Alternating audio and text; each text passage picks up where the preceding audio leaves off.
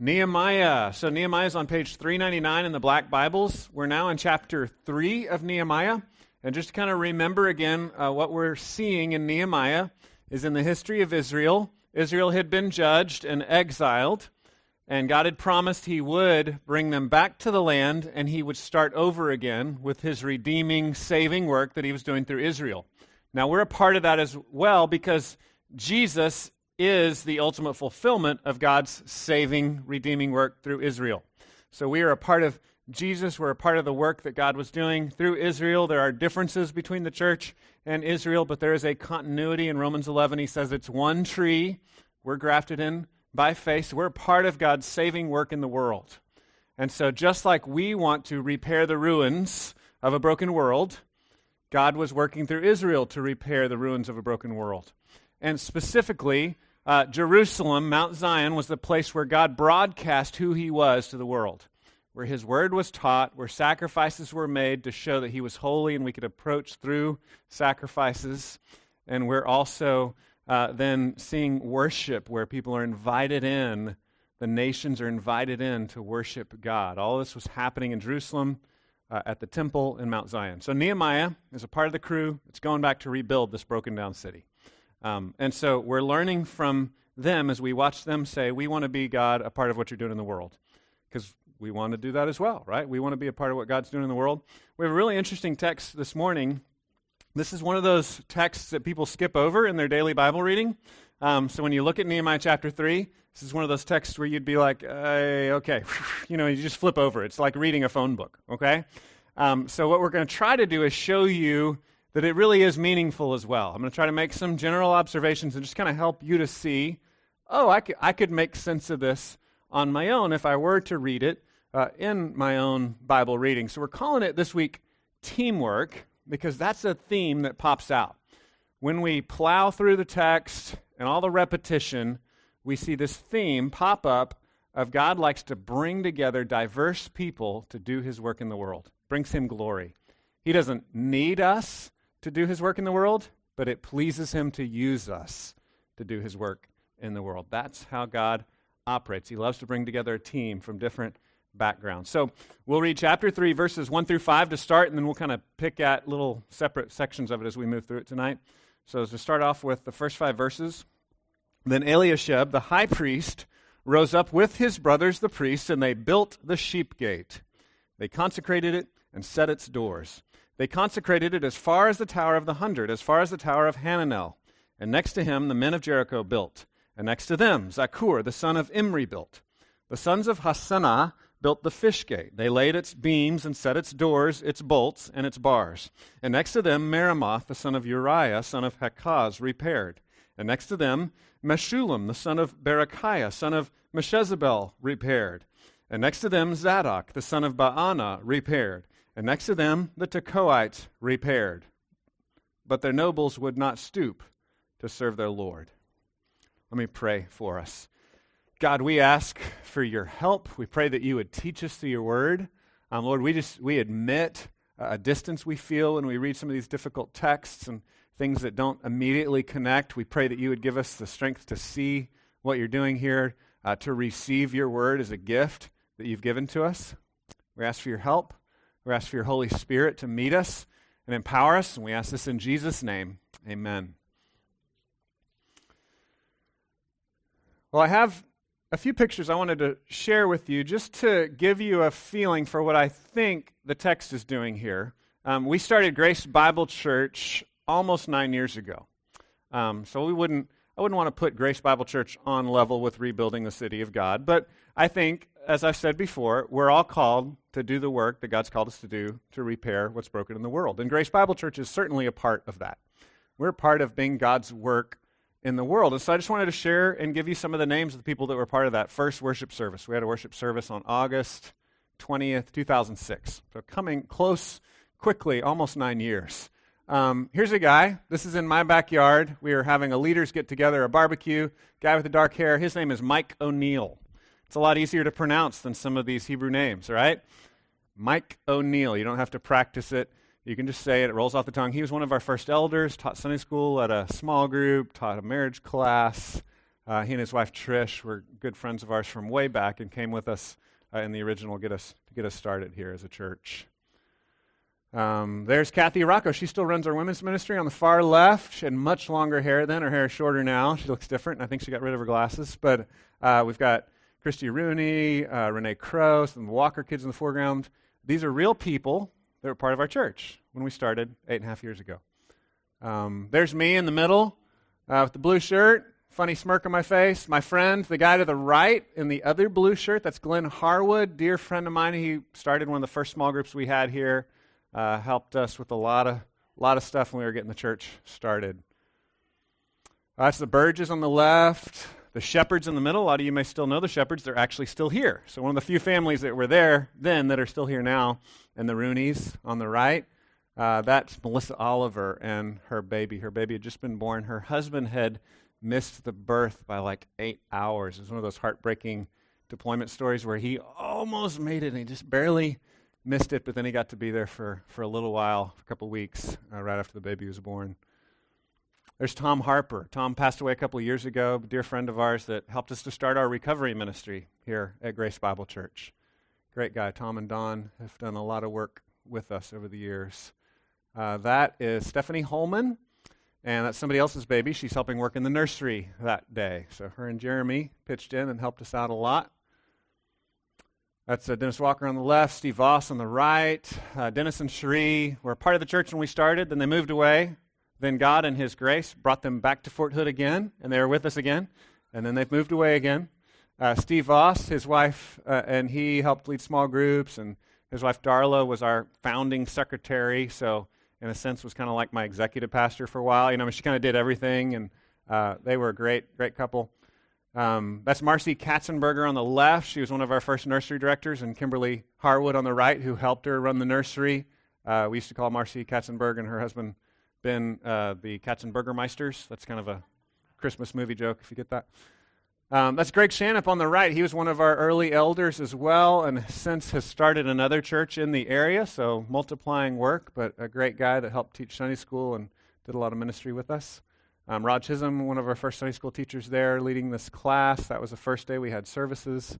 Um, there's Fred Shelton welcoming people. His mother is here with us tonight, helped us get going uh, still still with us, doing a lot of ministry with us. There's Carrie and Adam Parker. Adam was like our first building committee guy, and Carrie helped run our Sunday school program here at the church. They're actually still with us too. That's Tom and uh, Sue Schillingberg, early elders, kind of our early board when we first launched, before anybody was even with us. Raul Villolone, keeping the elementary boys in line. Good, good strong man there to keep things under control. Missed the Villolone family. They're in Dallas now, I think. Dan Lau, one of the early sound men. He was also a backup worship leader for us, a good guy that helped us with a lot of different stuff. That's our first worship service. It looks really big, doesn't it? It looks like a lot of people showed up the first day. When I was looking at different angles, the pictures, I noticed like 50 of those people were my relatives. So it wasn't as big the second week, but still, it was, you know, it's cool. That so these are these are real people. I just wanted to get you a, give you a feeling that, of real history here, right? Like what you see, the ministries that exist now were built on top of real people stepping out in faith and saying, "I'm going to be a part of what God is doing here." And you're you're a part of that too, to differing degrees. Some of you just really just showing up. Some of you really deeply involved. But what God is doing is He's working through real people in the world.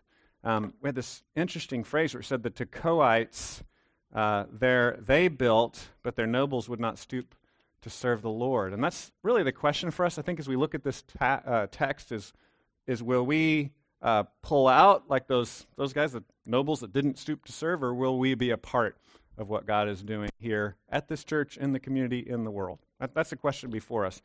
Uh, and what I wanted to do, as I said, is kind of help us see how do we make sense of a complicated text, um, or maybe not even complicated, maybe a we might just say a boring text, right? I, said before, it kind of reads like a phone book. And, and so I'd like us to think through what are the things that pop up as we take scripture to scripture and say, okay, I believe this is true. I believe God's given me his word because he wants to teach me. So when I personally come to parts of scripture that I don't understand or I'm really just bored by or I don't want to read, how do I handle that? What, what do I do with it? So I would say just let's just start with simple observation. What, what do we see? What pops out in this text as we read it? So we take the time to read it. What pops out? And the first thing I think that pops out is so many names, right? There's a ton of names here. If you read, it's all 32 verses. It's just listing name after name after name. And just a little side secret this isn't really part of the sermon, so this is a little aside, okay? Um, the secret to reading Hebrew names is confidence, okay? just barrel through it. I don't know if you noticed that. I was just acting like I knew what I was doing, okay?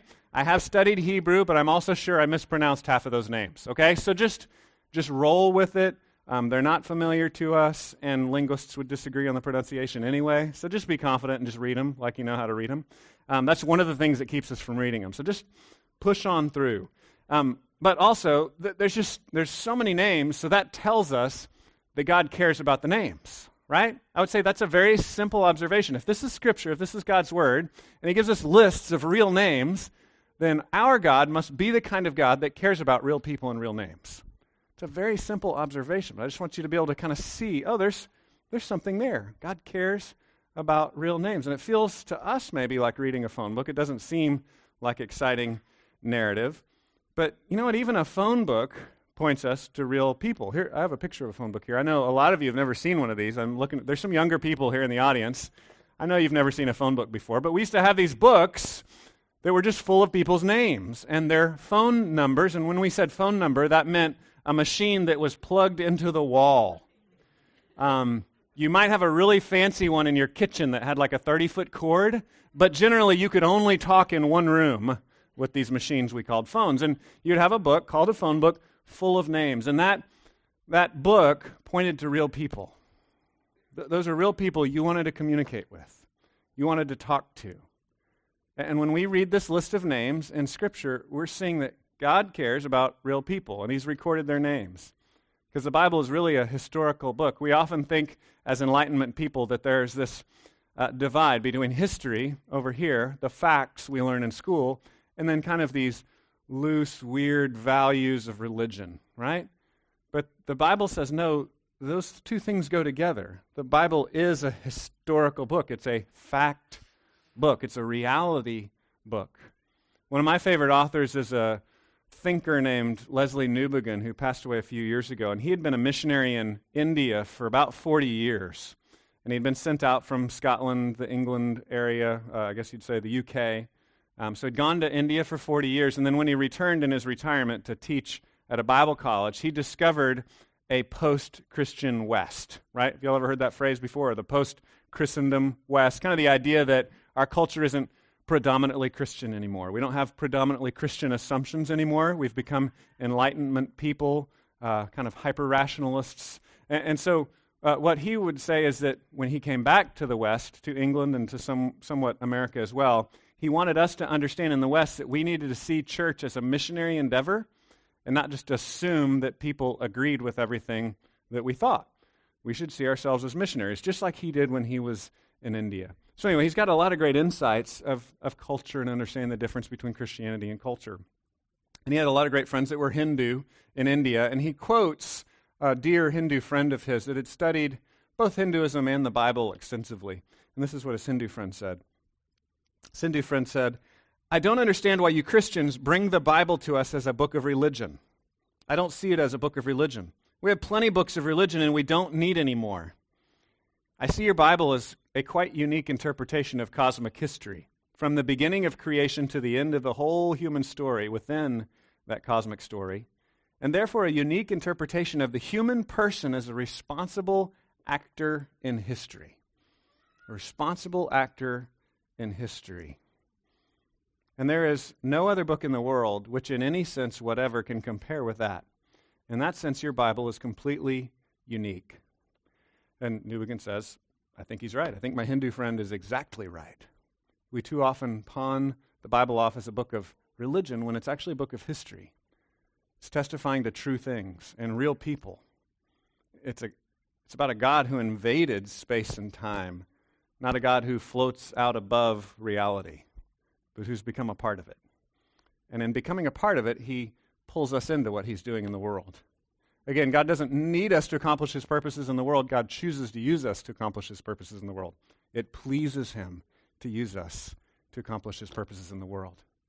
So there are so many names here, in this text because these were people like you and me that God wanted to use as responsible human actors in history to make a difference. Now, Christians disagree over to what degree we can usher in the kingdom here and now, and to what degree we have to wait on Jesus to finally fix everything, right? We disagree over degrees, but we all agree that Jesus is going to fix it all, and he wants us to get it better along the way. I mean, all Christians agree with that. Like, our job is to make things better. We can argue over how much better can we get it and how much do we need to wait on Jesus to fix it all, but we know Jesus is going to fix it all, and he wants us to make it better while we're waiting for him to come back. That's what we're here for. God wants us, with our unique names that we think are easy to pronounce, he, he wants us to be a part of what he's doing in the world and to make things better, to be used by him. And so when you see so many names popping out in the text, I want you to remember the Bible's a historical book. God cares about real people. He cares about me and you as well. He wants us to be a part of what He's doing here in the world. The other thing I would challenge you with is sometimes when we read these lists and we wrestle with the historicity of Scripture, um, we might be kind of led astray by skeptics that would say, well, there's this conflict with this archaeological dig, or this, this list of names doesn't perfectly line up with this other list of names, because there's actually so much history in the Bible that we get different angles of the same historical events. So sometimes those seem to conflict. And I would challenge you to actually study and follow up with those. Because it's the laziest thing in the world to just take some college professor's word for it and go, oh, there's contradictions in the Bible, so forget it. Please don't be lazy. If, if you care, if you're concerned that there are contradictions in the Bible, actually study them. Um, I would challenge you to do that. As you study them, we can make sense of a lot of these. I shared a lot of people's names that helped us to start the church. There was one guy, I showed his wife Stephanie, his name was Jeremy, but we called him Worm. Um, and so, you know, I could give one list where I talk about people that helped us start the church, and I could talk about Worm. I could give another list where I talk about Jeremy. And you would say, ah, he's contradicting himself, right? Those are two different lists. Well, no, it's the same guy. He just had two different names. And that kind of thing happens a lot in Scripture as well. And so that's just a very tiny example, but there's all kinds of, of, reasonable explanations for seeming contradictions in Scripture. And so when we find historical data and lists and issues of archaeology, I would say study it. Give it the benefit of the doubt. Struggle to understand what seems to contradict, but, but know that it's trustworthy. Know that God is not claiming anything less than this book is true and it's historical. And it doesn't float outside of space and time in some kind of disembodied way the way many other religions do. It's, it's, it claims to be reality. So there's so many names because God cares about real people, real people like you and me, real people like the crazy names I had back then, and real people like you and me today. Um, so what keeps us from getting involved? And as, as we think about just that last verse we read about the nobles of the Tekoites in verse 5 that wouldn't stoop to serve the Lord, I would say that's one of the big things that keeps us from seeing God as as wanting to use us in the world is we think maybe we're too good to stoop to do God's work. I would say it's just pride, right? One of the reasons we don't want to do God's work is we think maybe we're too good for it. Um, and, and, then I think the other side of that is sometimes we think we're too bad for it. I talked about this when we were in Galatians. Th- those are both forms of pride. If you think you're too good or too busy or too important to do God's work, that's pride. You think you're better than other people. And the cross, the cross just wrecks that for us. The cross says we're all sinners. And we needed the sacrifice of a holy God to make us acceptable to Him. We can't bring our resume, we can't bring our accomplishments at work, our intelligence, we can't bring what we've done in our family into God's presence. We stand before God as sinners. We stand before a holy, perfect, righteous God as people who fall short. So the cross should humble all of us. None of us should be too good to do God's work. None of us should be too good to pitch in and teamwork to help make our neighborhoods and our communities a better place. And on the other side of that, none of us are too bad. Some of us struggle thinking, I'm too bad. There's too much darkness in my past. There's too much shame in my past. There's too much uh, painful, horrible things that have gone on. And I would say that that's pride as well. God is big enough to handle our past. Again, the, the cross equalizes us. In the cross, we see we're all sinners that have failed, and we see that we're all forgiven, sons and daughters of God that are loved and delighted in. Not just loved and delighted in, but he pulls us into his work. Again, teamwork. He says, I, I want you with, with your name and with your name and with your name to be involved as a responsible human actor in this world, repairing the ruins of what's gone wrong here. And that's, that's how we wait for Jesus to come back and finish the work, right? Matthew 24 and 25 is real clear. Jesus says, I'm going away. I'll be coming back later. The way you wait for me is work hard, make things better. Do the best you can while I'm gone. That's our job. So, teamwork starts with so many names. He, he cares about names. He cares about people like you and me. The next thing that we see is so many skills. Just another thing that pops out. There's a lot of different skills, a lot of different jobs that he talks about here. Um, so, again, a list of 32 verses, and we have tons of different um, vocations, skills, jobs, the things that people do, craftsmen here. Um, look at verse 6. We'll, we'll pick up there. In verse 6, it says, Joiada the son of Paseah and Meshullam the son of Besodeiah repaired the gate of Yeshana. They laid its beams and set its doors, its bolts, its bars. Next to them repaired Melatiah the Gibeonite and Jadon the Meronothite, the men of Gibeon and of Mizpah, the seat of the governor of the province beyond the river. Now we're talking about some governors here, some leaders. Verse 8, next to them, Uzziel the son of Harhaiah, goldsmiths, goldsmiths repaired. Next to him, Hananiah, one of the perfumers, repaired. Have any goldsmiths or perfumers here tonight? Anyone? Okay, it's an unusual skill. You don't see a lot of those anymore, I guess. Um, next to him, Hananiah, one of the perfumers, repaired, and they restored Jerusalem as far as the broad wall. Next to them, Rephaiah, the son of Hur, ruler of half the district of Jerusalem, repaired. So we have another leader here, a, a, a ruler. Next to them, Jedaiah, the son of Harumaph, repaired opposite his house. Next to him, Hattush, the son of Hashabneiah, repaired I think we'll stop there and skip down to verse 31. We'll pick up again some other jobs that are described. And I'm, I'm skipping over some as well, but pick up in 31, kind of right at the end of the chapter here. After him, Malchijah, one of the goldsmiths, repaired as far as the house of the temple servants and of the merchants opposite the muster gates. We've got temple servants, we've got goldsmiths, we've got merchants, and to the upper gate of the corner, and then verse 32, between the upper chamber of the corner and the sheep gate, the goldsmiths and the merchants repaired.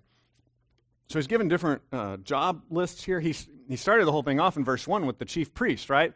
Chief priest wasn't just hiding or reading his copy of the Old Testament, you know, in some priestly corner being too good to work, but he was a part of the work as well, right? We started with the priests. We have goldsmiths, we have perfumers, we have merchants, we have temple servants, we have rulers and leaders and governors. We have all these kinds of different people all jumping into the work together. So there's, there's no skill that's too skilled to join in the teamwork, and there's no skill that's not skilled enough to join in the teamwork. Everybody's involved. We have all kinds of different skills involved here, which I think, again, is this beautiful picture of teamwork. Um, one, one question is why do we take note of perfumers and goldsmiths being involved? First thing I think of is I don't, I, I don't mean this to be offensive, but I would assume that a perfumer and a goldsmith had like soft hands, you know, like these aren't exactly the strongest guys around, I would guess. Again, I don't know. I don't fully understand the ancient technology here. Um, but I'm just guessing they're not like the big, rugged guys throwing around timber and the big stones. And the guys you would normally suspect would be building a wall like this. So in my picture, we have a picture here of people that aren't normally getting their hands dirty in this way, going ahead and joining in and getting their hands dirty in this way. It's a beautiful picture of of people that might have thought they were too good to stoop to this work, stooping to this work, right? So we had these nobles of Tekoa that wouldn't stoop, but the goldsmiths and the perfumers did.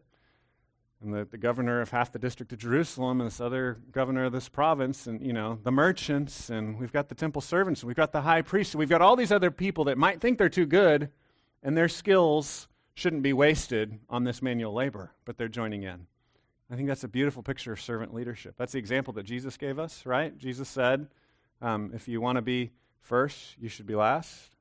If you're going to be last, make yourself first. That's a good way to be last, right? He says, serve others. Remember in John chapter 13, we have this picture of Jesus knowing who he is, knowing where he came from, knowing where he's going, and because of that, he washed his disciples' feet.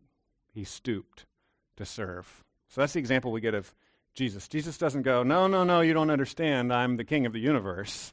I'm entirely too skilled to be involved in this kind of messy, dying for people work. No, he gave himself for us. And that's the example that we should follow as well. So I think it's a great picture. The other question that some commentators brought up that I honestly hadn't thought about, that's why it's helpful to read other, other books when you're studying weird passages like this. They were like, where are the bakers and the butchers, right? Have you thought about that? Um, maybe you're like me. No, I didn't think about it. Well, I didn't think about it either. Um, but they said they're probably baking and butchering, right? I mean, they're probably still doing their normal job to feed the people that are working on the wall. Um, so, so probably some of these guys, like a goldsmith and a perfumer, you would just kind of surmise that that might be a more luxurious job where they got to um, control their schedule a little more. Some of us don't get to control our schedule. Others do. We've seen that throughout the history of our church. There's some people that just have more say over their schedule and they can be more involved in ministry stuff because they get to decide when they come and when they go. And the goldsmiths and the perfumers were probably more in that category. So that's just, that's kind of one of the things we're understanding. But again, nobody thought their skills were above the work, and nobody thought their skills were below the work. It, this is true teamwork. Everybody is involved. One of this used to, this, well, this is one of the ways it looks in our society today. I have a picture here of the groundbreaking. Have you all ever seen this? Have you ever been to a public groundbreaking? Raise your hand if you've been to one of these events. Okay, you've been to it or maybe seen it in a newspaper. Raise your hand if you've seen this in a newspaper. So this is a symbolic event we do now. Um, that again, I, I imagine if like if we had pictures or newspapers a thousand years from now, people wouldn't really understand what's going on here. It's like, why are the people in the fancy suits and fancy dresses um, putting a golden shovel into fake dirt, right? Like, wh- what does that mean? And it's a symbolic event where leaders are saying, we're a part of the work. The, the funny thing is, it's all symbolic, right? I mean, if you've worked for these organizations, it's purely symbolic. They go back into their air conditioned office and they don't do any of the work after that. But here in Nehemiah 3, they're really doing it. I mean, the leaders are really part of the work. It's not just a golden shovel, they're, they're continuing the work. Um, and so, again, I, th- I, think it's a beautiful picture of teamwork. I think it's a beautiful picture of what God calls us to do, what, whatever our skills are. I had a grandmother used to say there's dignity in anything that's necessary. There's dignity in anything that's necessary. So, like, one of the ways this works itself out in my life is I hate blood and guts, right? Can't stand it. Grosses me out. Someone shows me a cut, I'm like, you know, and I shake. Um, but there's been many times throughout my children's lives when, you know, they almost cut a finger off or what, you know, there's something that was going wrong and I was able to respond in the moment because I needed to, you know? And I think that's the same thing God asks us. Uh, you know, He's not asking you to pretend you don't have the skills you do or to become someone you're not. He's just asking you to pitch in when you need to pitch in. Right? Like if there's work to be done, pitch in and help out. And that's what's happening here. God calls all of the people to pitch in. Not forever. They're, they're not going to be wall builders for the rest of their life. This is this fantastic project where God's people all pitch in to make this thing happen, despite what their skills are, despite what they're training, despite how soft or non calloused their fingers are. God's calling them here to pitch in. So there's dignity in anything that's necessary. Um, another thing that I was thinking of as we looked at old pictures of people uh, that have been involved in ministry here is some of the best leaders I've found over the years at Grace Bible Church are uh, strong male leaders that are willing to crawl around on their hands and knees and serve in our nursery, right? Um, it's just a beautiful picture to me of that servant leadership. That's one of the ways where I, I recognize great leaders. I just say, okay, that person's willing to get their hands dirty. They're, they're willing to crawl. They're, they're willing to stoop. They're willing to do uh, humble things. And I'll just remind you, you know, it's not, it's not automatic. It's not like that's a prerequisite for leadership here at this church, but um, humility is. Humility is. Nursery, not necessarily. We, we might want to make nursery, Lee's here, our nursery director's here. We might want to make that a prerequisite for anything in our church, but, um, but humility is definitely a prerequisite. That's just standard Christianity. Um, if, if, if you're going to lead anybody, you've got to have humility and be willing to serve. And that's what Jesus modeled for us.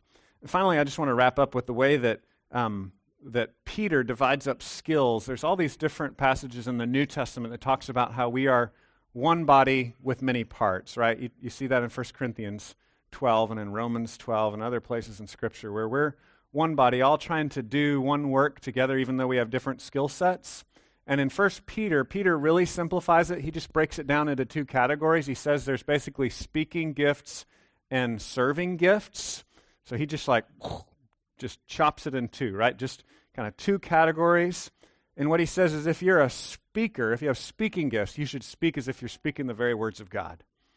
And that's really helpful because what can happen is if you're gifted, you start to think that you have something to say.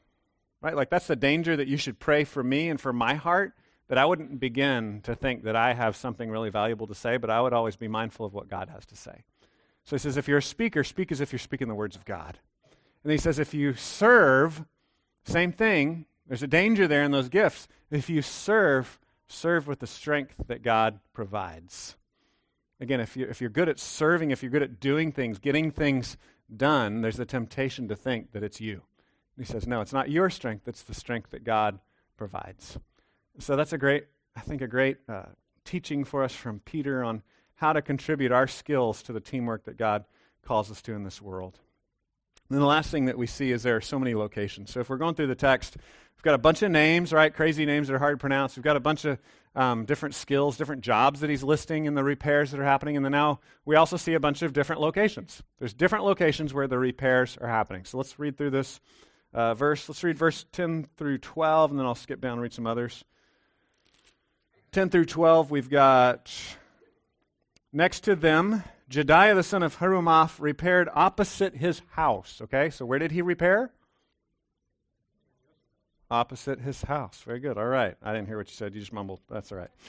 I know. I usually don't ask you to talk back. And next to him, Hattush the son of Hashabneiah repaired.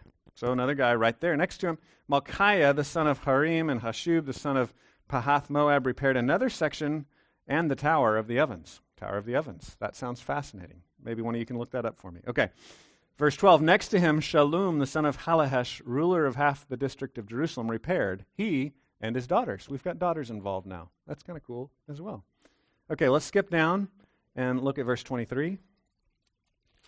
Verse 23, he says, After them, Benjamin and Hasshub repaired opposite their house. So we have another person repairing opposite their house, right? That means like across the street from their house or right in front of their house. And after them, Azariah, the son of Maaseiah, son of Ananiah, repaired beside his own house. So another one. After him, Binnui, the son of Henadad, repaired another section from the house of Azariah over to the buttress and to the corner. Palal, the son of Uzziah, repaired opposite the buttress and the tower projecting from the upper house of the king at the court of the guard. And him, Pedaiah, the son of Parosh, or after him, Pedaiah, the son of Parosh, and the temple servants living on Ophel repaired to a point opposite the water gate on the east and the projecting tower. After him, the Tekoites repaired another section opposite the great projecting tower as far as the wall of Ophel. And above the horse gate, the priests repaired each one opposite his own house. So now all of the priests, he's listed a bunch of individuals repairing opposite their own house. Now he says every single priest repaired opposite his own house. So we have, we have a local investment here, right? We have uh, locations that are local to the people involved. If you're going to build a wall to kind of keep the zombies out, right? Uh, do you think you'd build the wall more securely if it was right in front of your house than if it was like 100 miles away? I mean, I'm just guessing. If you're worried about the zombies coming, you're going to build the wall really well in front of your house. And so it makes sense here. This is ingenious, right? Nehemiah is a leader here. He's having them build opposite their house, building right where they're really going to care about. And I, think God calls us to that kind of thing as well. He calls us to repair what's ruined in the world, starting with our own locale, our own location, uh, what's close to us. But that's always been a part of how God's people have operated. It's just kind of a standard procedure, caring about our own neighborhood, where God's placed us.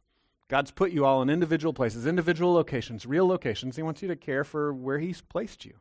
I have a picture here of a neighborhood backyard barbecue, okay? So this is kind of loving your neighborhood here. Here's a picture. Isn't that just kind of like almost too beautiful and pretty and perfect? I, I'm using it on purpose because it's stock photography with models, right? Because this is what we think it looks like in our fantasy world to care about our neighborhood is – well, if I was a model and all my neighbors were models and we were kind of this perfect multi ethnic mix with a gourmet meal and beautiful flowers behind us, then we could really love our neighborhood, right? That would be loving our neighborhood. And I would say be careful of the fantasy of what it looks like to love your location and be more concerned about actually loving your real location, right? Actually, love the actual real place God has put you. Don't fantasize about how perfect and great and beautiful it might look. Now, now, again, I said this earlier. God wants us to make the world a better place, right? Like, so we can kind of move inch by inch into, you know, going from the burned hamburgers to the gourmet meal. I mean, you could slowly move that way, And I would recommend that. We, we want to make our neighborhoods and our cities a beautiful place. But don't spend all your time thinking about how beautiful it could be, so much so that you don't love where you are. Does, does that make sense? Here's another way of saying it. I've just run across this thing in Killeen, Texas, where every once in a while there are some people that get moved here that didn't want to be here. Have you ever met somebody like that? Any of you? Some of, some of you have met someone like I know you're not that way, but some of you know people. You know people that know people like that. And I would just challenge you that God calls you to love your city. God calls you to love your neighborhood. He doesn't call you to have warm, fuzzy feelings. Remember, the Christian definition of love is it's a thing you do. It's not a feeling you have. Feelings are great. I love, I love feelings, right? I love to feel the good feelings, but God calls us to love, and love is hard work, and it's a choice that we make, and it's something we do because we believe God loves us first. So we love because He loved us first. That's what Christians do. So we love the people around us. We love our city because God's called us to do that. So I challenge you to make the most of your time. Some of you aren't going to be here long. So don't spend your time worrying that it doesn't look like stock photography here, but love the city that God's called you to. That's what God has called us to do. Love your city. The, the other thing is just love your family, right? Like even smaller than city, let's just think family. It's easy to gripe about the family God's placed you in. It's easy to have uh, a hard time about that, have heartburn about that, because let's face it, all of our families are crazy, right? I mean, we're all crazy members of crazy families. And so God calls us to, to love the where we are, the where He's placed us. And God calls us to make a difference in, in that place. Christian leadership starts at home as well. I mean, in the New Testament, it's very clear. You don't make someone a leader in the church unless they can be faithful in their home first. So start there. I mean, please, please don't ever use church work, building God's kingdom as an excuse to not love your family. That's a horrible excuse. Love your family first. And as you learn to love your family, then God's going to train you up to be able to love other people and kind of move outside of that. Um, the other thing is, I would say more broadly than just family, circle of influence. I mean, there's people you work with, there's people that God's just put in your circle of influence. Pe- people that respect you, or are interested in the things you're interested in, or have the same hobbies as you, or in the same area as you. Impact those people. And then finally, love, love the nations. I mean, we, we said this before. Jerusalem, the city of God, was the broadcast center, and it was very local where God was doing his thing through Israel. And we see how in the New Testament that's much more um, diffused now through the, the worldwide church, through God scattering people all over the world. But, but there's a continuity there where God's always cared about the nations, right? In the Old Testament, he cared about the nations. You read the book of Psalms, it's all about a big giant worship service in Jerusalem where they're inviting the nations in. They're saying, Come worship God, come worship God. You'll only find satisfaction if you're worshiping the true God of the Bible. And so there's always been a concern for all the nations. They've always been invited in. And so we want to have that same concern as well. As I said earlier, we, we push 10% just financially out to that, but we want to have hearts that are pushing out towards the nations as well. We want to care for, for those outside of our sphere of influence. So, so many names, so many skills, so many locations. Um, all of these things remind me of the teamwork that God is doing in, in the church, right? There's continuity between what he's doing in the Old Testament and what he's doing now. Uh, and in 1 Peter 2, Peter says that just like Jesus is this living stone, this cornerstone that he builds the church on, we as participants are living stones as well. And that God is taking our life and we, we try to, you know, wiggle and jump off the wall, but he's taking us and he's setting us into the walls. He's building his spiritual house where he's going to offer spiritual sacrifices for the world, where we get to function as, as a kingdom of, of priests, interceding, bringing God to others in this world. We get to be a part of what God is doing in the world.